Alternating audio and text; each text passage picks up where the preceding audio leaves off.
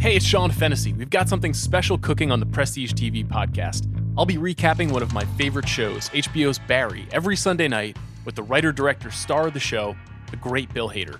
We'll talk about the show's wild twists and turns, its special brand of dark comedy, and how it all came together. So on Sunday nights, immediately after a new episode airs, you can hear Bill and I break it all down on the Prestige TV pod. Subscribe on Spotify or wherever you get your podcasts. This episode is brought to you by Indeed. We're driven by the search for better. But when it comes to hiring, the best way to search for a candidate isn't to search at all. Don't search, match with Indeed. Use Indeed for scheduling, screening, and messaging so you can connect with candidates faster. And listeners of this show will get a $75 sponsored job credit to get your jobs more visibly listed at indeed.com slash plain. Just go to indeed.com slash plain right now and support our show by saying you heard about Indeed on this podcast. Terms and conditions apply. Need to hire? You need Indeed. This episode is brought to you by Canva. Better presentations are possible. You just need Canva presentations. With it, you can easily and quickly make stunning slides. All you have to do is start with one of Canva's professionally designed templates or generate slides with AI. Then add graphs, charts, and more from the massive media library, and you're done. It's that simple. I always think that the best use of AI in work is it does the thing that you naturally aren't very good at. And personally, one thing I'm really terrible at is making visual presentations. I'm not very visually inclined. I'm not good at picking out, you know, photographs or abstract conceptual images to go with ideas I'm trying to put forward in presentations. So it's kind of nice to have an AI powered tool that can help me make these presentations in literally seconds. Nail your next work presentation with Canva presentations at canva.com, designed for work. Today's subject is football. Football and the mystery of talent. The NFL draft is this week. That's where executives get together to select the college players that will join their team. I'm a huge fan of the NFL draft uh, for a couple reasons. First, I love football. Second, I think talent and potential are such fascinating topics. I, I think we all do. We all read articles about, you know, the next great pop star, the next great movie star, next great product, company, technology. Like, next great thing is just a really fun concept. But there's something about the topic of potential in the NFL specifically that doesn't just fascinate me, it kind of haunts me. And that is the question why is it so damn hard to predict the next great quarterback? And to be clear, it is incredibly hard to predict the next great quarterback. Like, here's a slice of recent NFL draft history. In last year's draft, 2021, the top four quarterbacks drafted in their first year in the NFL threw more interceptions than touchdowns. That's really bad. Only two rookie QBs threw for more than 12 touchdowns. They were Mac Jones fifth QB selected, and Davis Mills, eighth quarterback selected. In 2018, the number one pick, Baker Mayfield, has now essentially been ghosted by his team. The next quarterback drafted was Sam Darnold. He was bad. Then he got traded. Then he was still bad. The fourth drafted quarterback was Josh Rosen. He was even worse, just a, a disaster. The only quarterback from this draft to win MVP was picked fifth, Lamar Jackson. The number three pick, Josh Allen, also total stud. 2017 draft produced Pat Mahomes, maybe the best quarterback in football. But he wasn't picked first in his own draft. So, you know, an innocent person is going to think, well, the guy picked ahead of the best quarterback in football must be pretty darn good. Nope. Mitchell Trubisky, who is bad. Do you see a pattern here? The NFL is a multi billion dollar business that pays scouts and other brainiacs millions and millions of dollars to predict who can succeed as quarterback. And just about every year, they find some way to screw up massively. And today's guest has a theory about why. His name is David Berri. He is an economist at Southern Utah University who researches sports and player efficiency. So, why is the NFL so bad at predicting the next great quarterback? And what does that tell us about the challenge of predicting talent anywhere. I'm Derek Thompson. This is Plain English.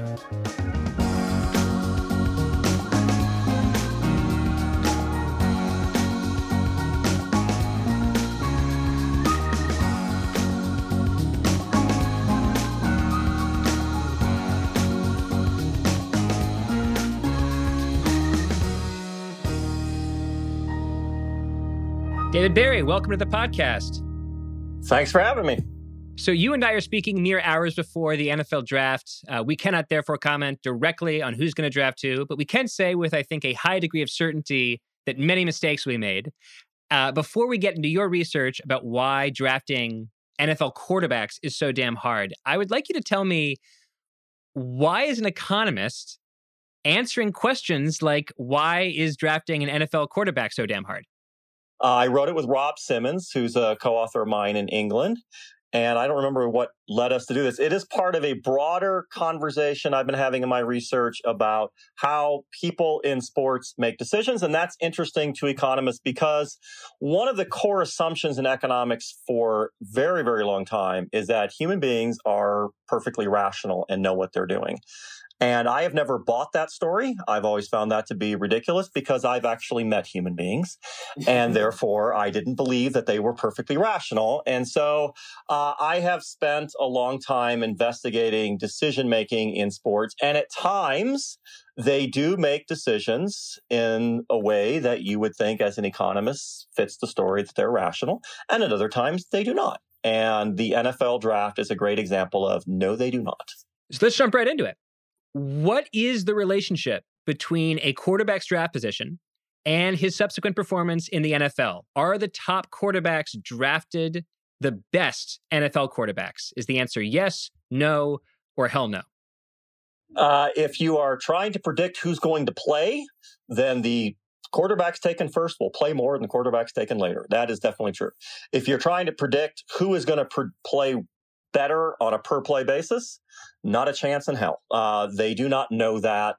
Uh, there is no statistical relationship between per play performance and where they're actually drafted. So we do know that if you're taken earlier, you're going to get a lot of chances.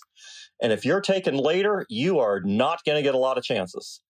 And, but of those who end up getting chances, their performance and their draft position are not actually related. So, draft position predicts opportunity, but it does not predict performance. Let's go right through this paper. For those following at home, the name of the paper is Catching a Draft on the process of, of selecting quarterbacks in the National Football League amateur draft. So, in a nutshell, David, uh, your thesis is that where people draft quarterbacks basically is unrela- unrelated to future NFL performance. Take me through everything that you looked at in order to come to that conclusion. Yeah, we looked at a, a wide variety of, of performance measures, some that I've created. Uh, so I've gone through and looked at the data and connected it to wins and looked at how many wins a quarterback produces. Uh, some of it is is the measures that the NFL has created, such as the quarterback rating. Some is completion, and then the individual stats: completion percentage, touchdowns per attempt, interceptions per attempt, fumbles per rushing attempt. And there just simply is nothing that's very predictable. You don't really, you can't predict any of this stuff knowing where they're drafted. Uh, once you see them play, they there just is no there's no difference between them. Um, and so there are there are quarterbacks who do play better than others. It's not related to where they were drafted, though. So you, this is a quote from your paper. On a per play basis, quarterbacks chosen with picks 11 through 50, as well as picks 51 through 90, outperform quarterbacks chosen in the top 10. Top 10 quarterbacks really don't offer more, they just get to play more. One explanation of this, one explanation of the fact that the top drafted quarterbacks don't end up being the most efficient on a per play basis is that this is a reverse order draft. That means that the quarterbacks chosen in the top 10 tend to be going to really sucky teams. So, like, maybe the quality of the teams that are hiring the top 10 picks is lowering their numbers. You looked into that potential explanation. Is that it? Is it is it because of the reverse order draft that we're seeing this phenomenon? Part of that is the story, right? It, it is the fact that quarterback play is entirely depends on the context of who you put around them. So when you, look at a top quarterback, we often, this is the mythology the media creates. A top quarterback makes their team so amazingly great that it doesn't make a difference what team they play on. They're just winners. They're all winners. That's the story they always, we got to draft a winner. And that's ridiculous. That's not how it works. You are, you, the quarterback's play depends on who you put around them. You give them better receivers, a better offensive line, a better rushing attack, a better offensive coordinator. Remember, the quarterback's not calling the plays. The offensive coordinator calls the plays. What I think so interesting is that the cult of the quarterback sort of sees it and sees the role of this position in two very different ways. On the one hand, you, you put your finger on this. The quarterback is, I think, rightly considered the most important part of a football team. But at the same time, the quarterback is in many ways the most contextual position in professional sports. Like the best basketball players can run their own plays. They can dribble the ball right up the court and drive right to the hoop. In baseball, baseball is just basically a series of duels, right? If you're whatever, Aaron Judge, like you walk up to the plate and you face the pitcher, it doesn't matter like, you know, having team chemistry, who cares? You're up against one pitcher, it's just a duel. The pitcher pitches the pitch and you swing. But quarterbacks are both unbelievably significant to the outcome of the game and absurdly contextual. The running plays they didn't necessarily choose, behind a line they didn't draft, throwing to wide receivers who are not them. They simply cannot do what a lot of stars in other sports do. I want to go back to your paper because there's there's a couple subtle points that you make that I think are really interesting. You looked at all the stuff they measure at the combine body mass index. And for those who only vaguely know what we're talking about, sort of the, vaguely the two ways that you can draft a quarterback or scout a quarterback, excuse me, you can look at their performance in college and then you can look at them at the combine. At the combine, you get all these stats body mass index, there's a Wonderlic test, which is a very dubious test of intelligence. You time their 40 yard dash. And your results found that basically none of this is related to uh, either a quarterback's college performance or their professional performance. I mean, am I am I oversimplifying by saying that according to you, the combine is basically one enormous red herring that throws this like mountain of statistics at scouts, almost none of which is actually useful for the quarterback position. Exactly. That's that's true. I, I think this is this is a fallacy that people often make in decision making is they think I want as much information as possible. But the question has to be is the information you're gathering related to the decision that you're making? And so they collect a lot of information on quarterbacks and they, they, they give them the Wonderlic test, a great example, has no football questions on it. So it's not relevant to the job. There's a bunch of questions not related to anything you're going to be doing here. How well do you do on that? It's like, why don't you go have them take an organic chemistry class? Wouldn't that be just as good? that has nothing to do with anything either. So it's just it's a silly thing they do. And and then they they do things like we're going to measure your height, and they sit there and they say, well, this guy's six four and this guy's six two, and they think that's different. I'm sorry, that's the same. That's that doesn't make any difference. Height predicts where they're drafted, but it has nothing to do with how they subsequently perform. One of the best ones is hand size. They they look at they obsess on hand size and they sit there and they measure their hands. And and they did this with with Pickett this in this draft. His hand was too small, and they're like, I wonder if he'll be able to hold the ball in a place like Pittsburgh. Where he played college football for, for four years, holding the ball. Yes, he can hold a football. He's already established he can do that. Measuring his hand is pointless. He's already done that. so so you know, that would only be relevant if he never did it before. then you would measure his hand of all the things that you looked at and it's really the paper is really phenomenal because you go through all the all the various college stats that could be predictive of professional performance. You obviously go through the combine stats. I should be clear that there is one statistic one statistic that your analysis found had a statistically significant and positive impact on performance at the professional level. And that statistic was college completion percentage, the share of passes thrown in college that are actually completed. Just tell me a little bit about how we should interpret that part of the paper. That of all these things you can look at, there is a little bit of a positive relationship here in completion percentage. Okay, so this is the, this is a point I make to students, and this is this is what statistical significance means. Statistical significance means that what you found is not zero. So that doesn't mean, and we say this over and over again in class, that doesn't mean it's important. Not zero is not the same thing as important. So saying, hey, I found something that's not zero, great. Does it actually help me make better decisions? Yeah, probably not, because it's not a very big effect. And there's all sorts of examples of quarterbacks. You know, Josh Allen is a great example of a quarterback who couldn't throw in college and they taught him how to throw in the NFL. Uh, and there are other quarterbacks who thought threw really well in college but can't throw in the NFL because the problem you have is that these quarterbacks are playing college football with non NFL players and non NFL coordinators against non NFL defenses. And then you're trying to project in your mind what that's going to mean when they play with NFL players against NFL defenses and NFL coordinators. And I'm sorry, those things are not really related to each other. So we don't know what that means. If if you're a quarterback at a top school like Alabama or Clemson and you're throwing to receivers who are immensely better than the defensive backs that are covering them and they're open by 10 15 yards down the field and you manage to complete a pass, you're not playing quarterback, you're playing catch. And that doesn't prove anything because in the NFL, they're all going to get covered. They're all going to be covered by other NFL players. And you're going to discover when you get in the NFL, oh, that guy's not open by 10 yards anymore. Now the guy's right next to him. What should I do? And the and the quarter's going to throw the ball anyways, but it might get picked off. It might not. we don't know. you got to throw it because the defensive back's not going anywhere. He's going to stand right there by him. They're not going to be that open anymore. You just got to throw it and you hope for the best. I can imagine that some people listening to your argument are worried that you're representing a point of view that they might think of as scouting nihilism. That is the idea that absolutely nothing predicts anything when it comes to quarterbacks. So if you want to draft a quarterback, you might as well just write their names in little ping pong balls and put it in one of those little things with the wheel and spin it and spin it until it you know spits out a number like you're playing bingo or something. You might as well utterly randomize the process. And I cannot possibly believe that the process can or should be randomized. I watch football. I love football. Pat Mahomes is better than Nathan Peterman. He just is. Like Joe Burrow is better than some undrafted quarterback who just sucked in college. And scouts saw that. So the way that I interpret your research is something like this. And you tell me how you disagree with this interpretation.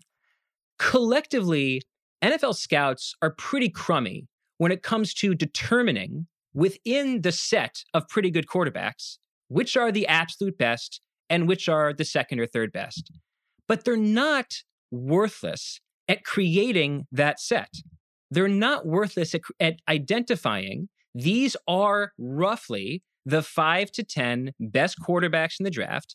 But then once you've narrowed it down, randomness and context and fit, and the fact that the most highly evaluated talent is typically going to the worst teams, these environmental factors essentially take over. And that creates the relatively chaotic outcomes that you found in your paper. Tell me how my interpretation either fits or doesn't fit with the facts as you've put them together. All right, so so you mentioned Mahomes and you mentioned Burrow, but you could also come back and say, well, yeah, Kurt Warner is also better than a whole lot of other quarterbacks, and he was working at a grocery store when they found him. Uh, Tom Brady was a sixth round draft pick, and we all think he's the greatest quarterback ever. And again, sixth round draft pick. They had no idea. Nobody knew Tom Brady was going to be good. Nobody. The Patriots didn't know either. The Patriots have said that. If we thought he was good, we would have picked him in the first round. We picked him in the sixth round because we didn't think he was any good.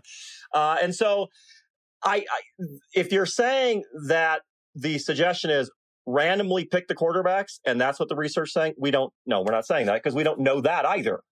Um, so there's no we what we do, we what we're saying here is we don't know how to rank the quarterbacks. And maybe you ought to think a little bit harder in building your offense that there's more involved in this than who you're picking at quarterback. Maybe you ought to be thinking about who your offensive line is and who your wide receivers are and who your running back is and who's calling the plays. And what you maybe want to do is just find quarterbacks who can do the things that you need to have done, make the throws that you need to make, make, make the decisions that you need to make and that should be the criteria and not get this idea that if I get this magical quarterback, it's going to solve all my problems. The reason why we give this, this halo effect on these drafted quarterbacks, because you haven't seen them be bad yet. And so you're imagining in your head Well, they're just going to be amazing. I, I spent time talking to them and, and they're just leaders and they just, it's like, okay, they haven't done it yet. Wait till they fail a few times and then tell me how great you think they are. This episode is brought to you by Indeed. We're driven by the search for better. But when it comes to hiring, the best way to search for a candidate isn't to search at all. Don't search, match with Indeed. Use Indeed for scheduling, screening, and messaging so you can connect with candidates faster.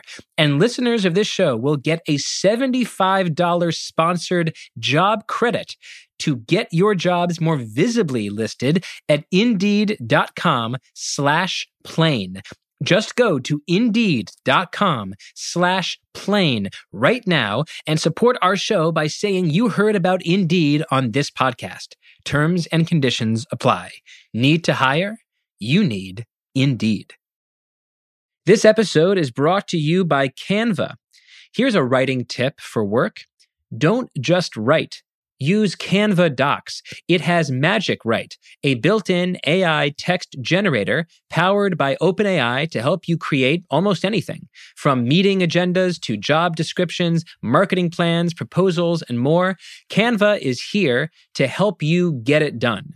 If you've used AI for work, for writing, for coming up with bullet points for a podcast, a meeting, you know that AI works best when you're specific, when you tell AI exactly what you want and then tell it again and again. Help me do this. Help me talk like this kind of person. The more specific you can be, the more helpful you'll find it is. Generate your draft fast with Canva Docs at canva.com, designed for work. This episode is brought to you by Empower. You got money questions like, can I retire early? What are my best savings options? Can I afford to pay for my kids' education? Luckily, Empower has all the answers. With Empower's real time dashboard and real live conversations, you get clarity on your real life financial goals. So join 18 million Americans and empower what's next. Start today at empower.com. Tap the banner or visit this episode's page to learn more. Sponsored by Empower, not an endorsement or statement of satisfaction by a client. There's one other discovery that you made in your research. This is with Brian Burke from advancedfootballanalytics.com that I think bears very directly on this conversation. So you and Brian looked at the correlation between NFL quarterback play season to season. So this isn't college versus professional. This is professional season to professional season. And the results indicated that even a veteran quarterback will often have a lot of variability season to season. You found that the correlation between a quarterback's interception per attempt season to season was basically zero. Uh, for touchdown per attempt, it was only a little bit higher. I think this is so interesting and so important because first of all, it caches it it it matches my experience watching sports. Like you know, Russell Wilson is electric at the first half of two years ago, and then suddenly kind of falls off a cliff. Cam Newton, extraordinary MVP winning season. Next year, basically nothing. Derek Carr is amazing, and then he's not very good, and then he's amazing again. He's like, you know, top 10 again. And the draft offers this kind of an illusion of a focusing point. It's like, can we predict the future today? But what your observation here suggests is that if on any given day we try to make predictions about future quarterback performance. It's really, really hard because once again, the paradox of the quarterback is that the most important position in football is also among the most contextual in football. He is at the mercy of all these forces around him that he doesn't control. And that's why you have this enormous variation in performance year to year, even among all these veterans. Exactly. Exactly. Yeah. So so so Jared Goff in the first eight or 10 games this last season was the worst quarterback in the NFL. And he had no receivers to throw to. And then suddenly they went and got one receiver that he used to throw to with the Rams, Josh Reynolds, one. And then they changed offensive coordinators. And in the last, you know, four or five games, he was among the top five quarterbacks in the league. And you're like, really? That's all it took? You just give him one guy to throw to? And suddenly he's like, oh, I know how to do this and that's that's quarterbacking in the NFL. It's you can change things every ever so little and suddenly their performance because it all depends on what plays are you calling who are they throwing to who's blocking for them. And so it's the quarterback is not out there by themselves. We we place so much importance on this one position and it just isn't realistic to think that that quarterback is going to transform by themselves a team that is, you know, 2 and 15 into a team that's 15 and 2 because all these other things have to happen as well. And and so you, you, you so as a decision maker, you have to take a step back and say, look, I'm not going to be able to find magical quarterback to solve my problem. I got to build a team. And I got to think about all of the different units on the team and what they're doing and how do I maximize all of that rather than just, hey, quarterback, win the game for me all by yourself. Cause that's not realistic. And, and this is something that, that also people should think about when they think about quarterbacks winning games at the end. This John Elway used to do this all the time, win games at the end. And and a few of my my friends, uh, including my wife, who was a Broncos fan, would always point this out. The only reason why John Elway has to win the game at the end because he couldn't play well the first three quarters. That's what's happening here. If he knew how to play the first three quarters, we wouldn't need him at the end. and it's like, I don't need you to do that. Why don't you play the first three quarters? Um, I, I want to make sure that that I that I get you on this point because I um I I don't want to, to at least represent myself as thinking that I don't believe talent exists that I think the quarterback talent is something that is purely contextual. I think the two things are true.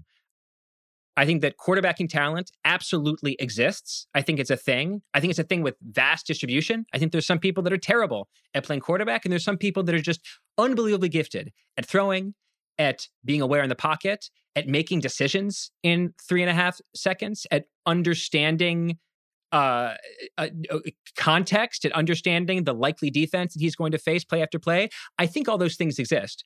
I just also think that context in the quarterback position is so important that it might explain why results like yours find that there's so much variance season to season in quarterback performance and why there's so little um, effectiveness in predicting quarterback performance when even immensely talented people are making this transition from one team in an amateur league to another team in a professional league. Um, is that an okay summary of, of yeah, where I you think live? That's exactly right. That's exactly what we're saying. Is that is that yeah? It does depend. It could be the case that some players are way better at this than others. Again, we don't we don't know that, but we, they could be true. Uh, but it is the case that who you put around them is going to make a huge difference. And and also, I, I I think we underestimate. It matters who you're playing, and it matters what that defense is doing. The defense is doing stuff. They're, you know, Steve Mariucci said this years ago after a loss. He said, you know, the other team tries too. I mean, I'm not doing this by myself. This is again, you're not watching a play where we're scripting everything on our own. They're playing too against us and they're doing stuff and they're trying their hardest and sometimes they just try better than we do and that's life that's how it works and and so that's and i think people think they they they dismiss that as as you know when a quarterback throws an interception sometimes it's because the defensive back simply made a play. It also could be the receiver ran the wrong route. It could be the line didn't block right. I mean there's a lot of things that go into that and we blame all these outcomes on just the quarterback.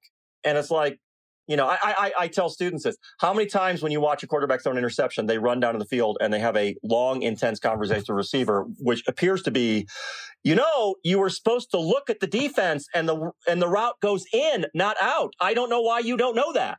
And the receiver's like, oh yeah, you're right. Yeah, I, yeah, safety was okay. Yeah, I, I, got that. Yeah, yeah, thanks. You just threw me an interception. No, but it's, it's, an important point that the receiver doesn't get the interception, right? Like, no, they like, don't. like statisticians could give the receiver the interception, but we always could. give it to the quarterback, which which yes. goes to this difficulty of predicting season to season because exactly. you might get a exactly. wide receiver that is more prone to essentially allowing interceptions on I, I have hot routes he understands. And, th- and this I've never tested, but I have this hypothesis, and maybe someone could test this sometime. That intercept that that defensive backs have a lot of interceptions earlier in their career, and it's because they're clueless because they don't know where they're supposed to be. And so therefore they end up in places the quarterback doesn't think they're going to be there. So they th- the quarterback throws it, throws it right to the defensive back. Defensive back looks like a genius. Look, I was right there.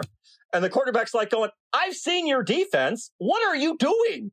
I actually don't know what I'm doing. I have no idea what I'm doing. I don't even know what defense we're running. what it suggests, however, if you're right, I'm not entirely sure that I that I buy that thesis, but to the extent that thesis might be correct, what Bill Belichick should do is inject like randomness into his defenses. Like every single play, one defender shouldn't know what they're supposed to do, so they like walk around random randomly. And so it's harder, therefore, for the scouts on the other team, or essentially for the offensive coordinators of the other team, to predict the defense because there's always one agent of randomness that is never doing something consistently game after that game. Is, that is essentially, I think, what Matt Patricia's defense was with the Patriots. Unfortunately, when he got to the Lions, his ideal was that all positions could be interchangeable. Therefore, you couldn't predict what anybody was doing. But he always he forgot the fact that some of those players actually have to be good. the term should be optimal randomness. That defenses right. should be should achieve optimal randomness. I, it's I, I want. You could switch roles, but no good if you can't do any of them right. I want to I want to conclude here on a on a big picture thought about about what it is that we're talking about because we're, what we're talking about is how do you predict human achievement? How do you predict talent? And the model in my head from your research goes something like this there's like three factors that determine success in a sport like football there's hard ability, which is height, wingspan, vertical leap. Um, these things are relatively easy to measure. There's soft ability, it's like intelligence, decision making, I don't know, grit. Uh, those things are much harder to measure, much harder to predict. And then there's context, which is basically impossible to predict because it doesn't exist yet. You can only guess. You are drafting players into a context that does not exist. You're taking the flower that blooms in Australia and trying to plant it in California. You have no idea what's going to happen. So, hard ability, soft ability, and context seem to me to be the, the variables that we're playing with. And that might explain why in other sports, scouts are a little bit more accurate. So, for example, in the NBA, every MVP other than Nikola Jokic, uh, ironically, has been drafted in among the first 15 players. So collectively, teams seem pretty good at identifying the best players draft after draft. They're not great at it. It's top 15. They're not it's, not. it's not perfect at all, but clearly they're better than at football. And that makes sense because basketball is a little bit less contextual an individual point guard or shooting guard, or LeBron James, some plays every position, can truly take over a game late and just essentially play offense by themselves in a way that no quarterback can even remotely do. Do you buy this idea that essentially, as the context element goes down, as context becomes less important, it becomes easier for scouts to predict human performance because what they're predicting is more transferable across time? Yeah, so that's a really big issue when we think about statistical analysis is that what we're trying to do in measuring performance is are you measuring a skill or are you measuring luck or context? And so when it comes to football measures and going back to that paper I wrote with Brian Burke, we did we went through a, a whole bunch of different measures of performance. None of them were very consistent across time. And it tells you that really you can't really measure quarterback performance very well. It, it does depend a lot on context. The way to illustrate the context argument is is think about this take a top player like LeBron James or James Harden or whoever, take them off the team they're on right now, put them on another team tomorrow night. Do you expect their performance to be any different at all? And the answer is no it's going to be exactly the same, even though they're playing with totally different teammates with a different coach who apparently has some ideas on offense that nobody's listening to.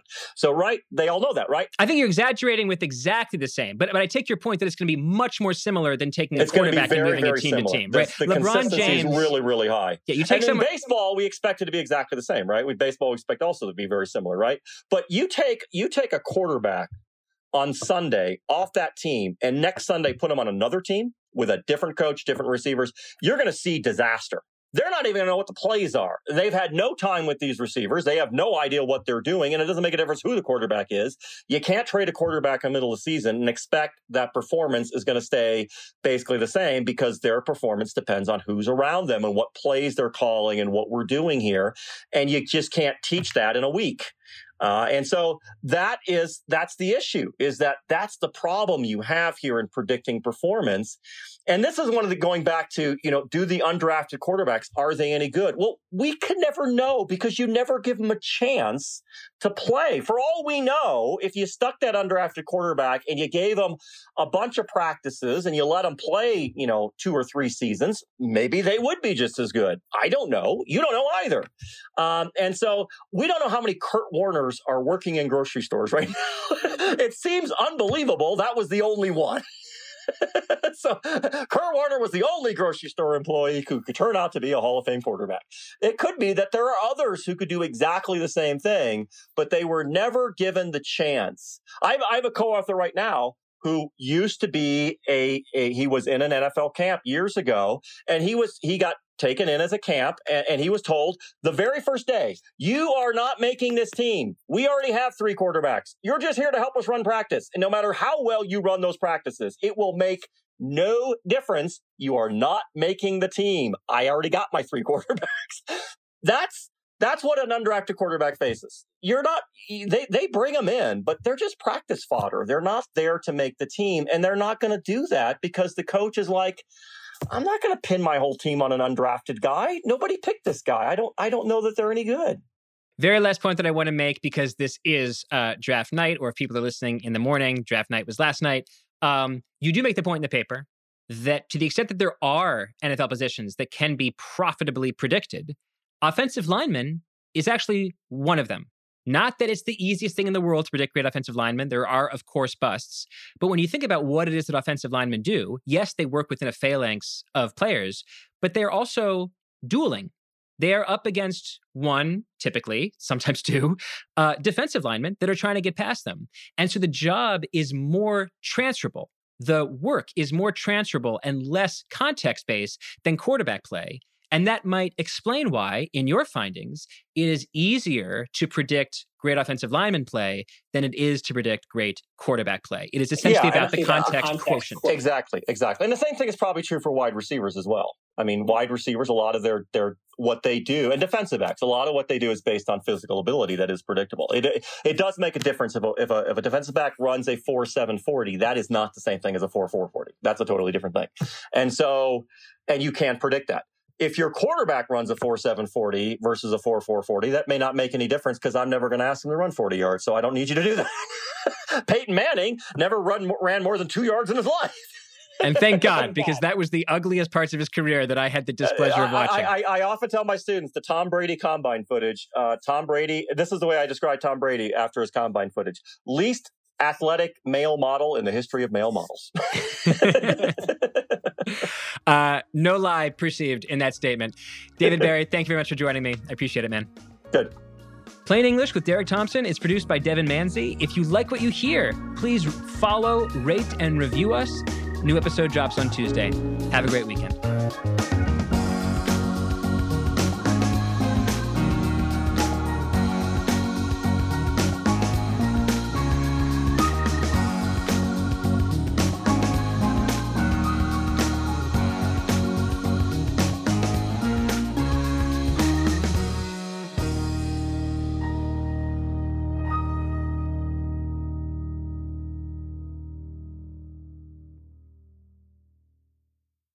This episode is brought to you by Lululemon.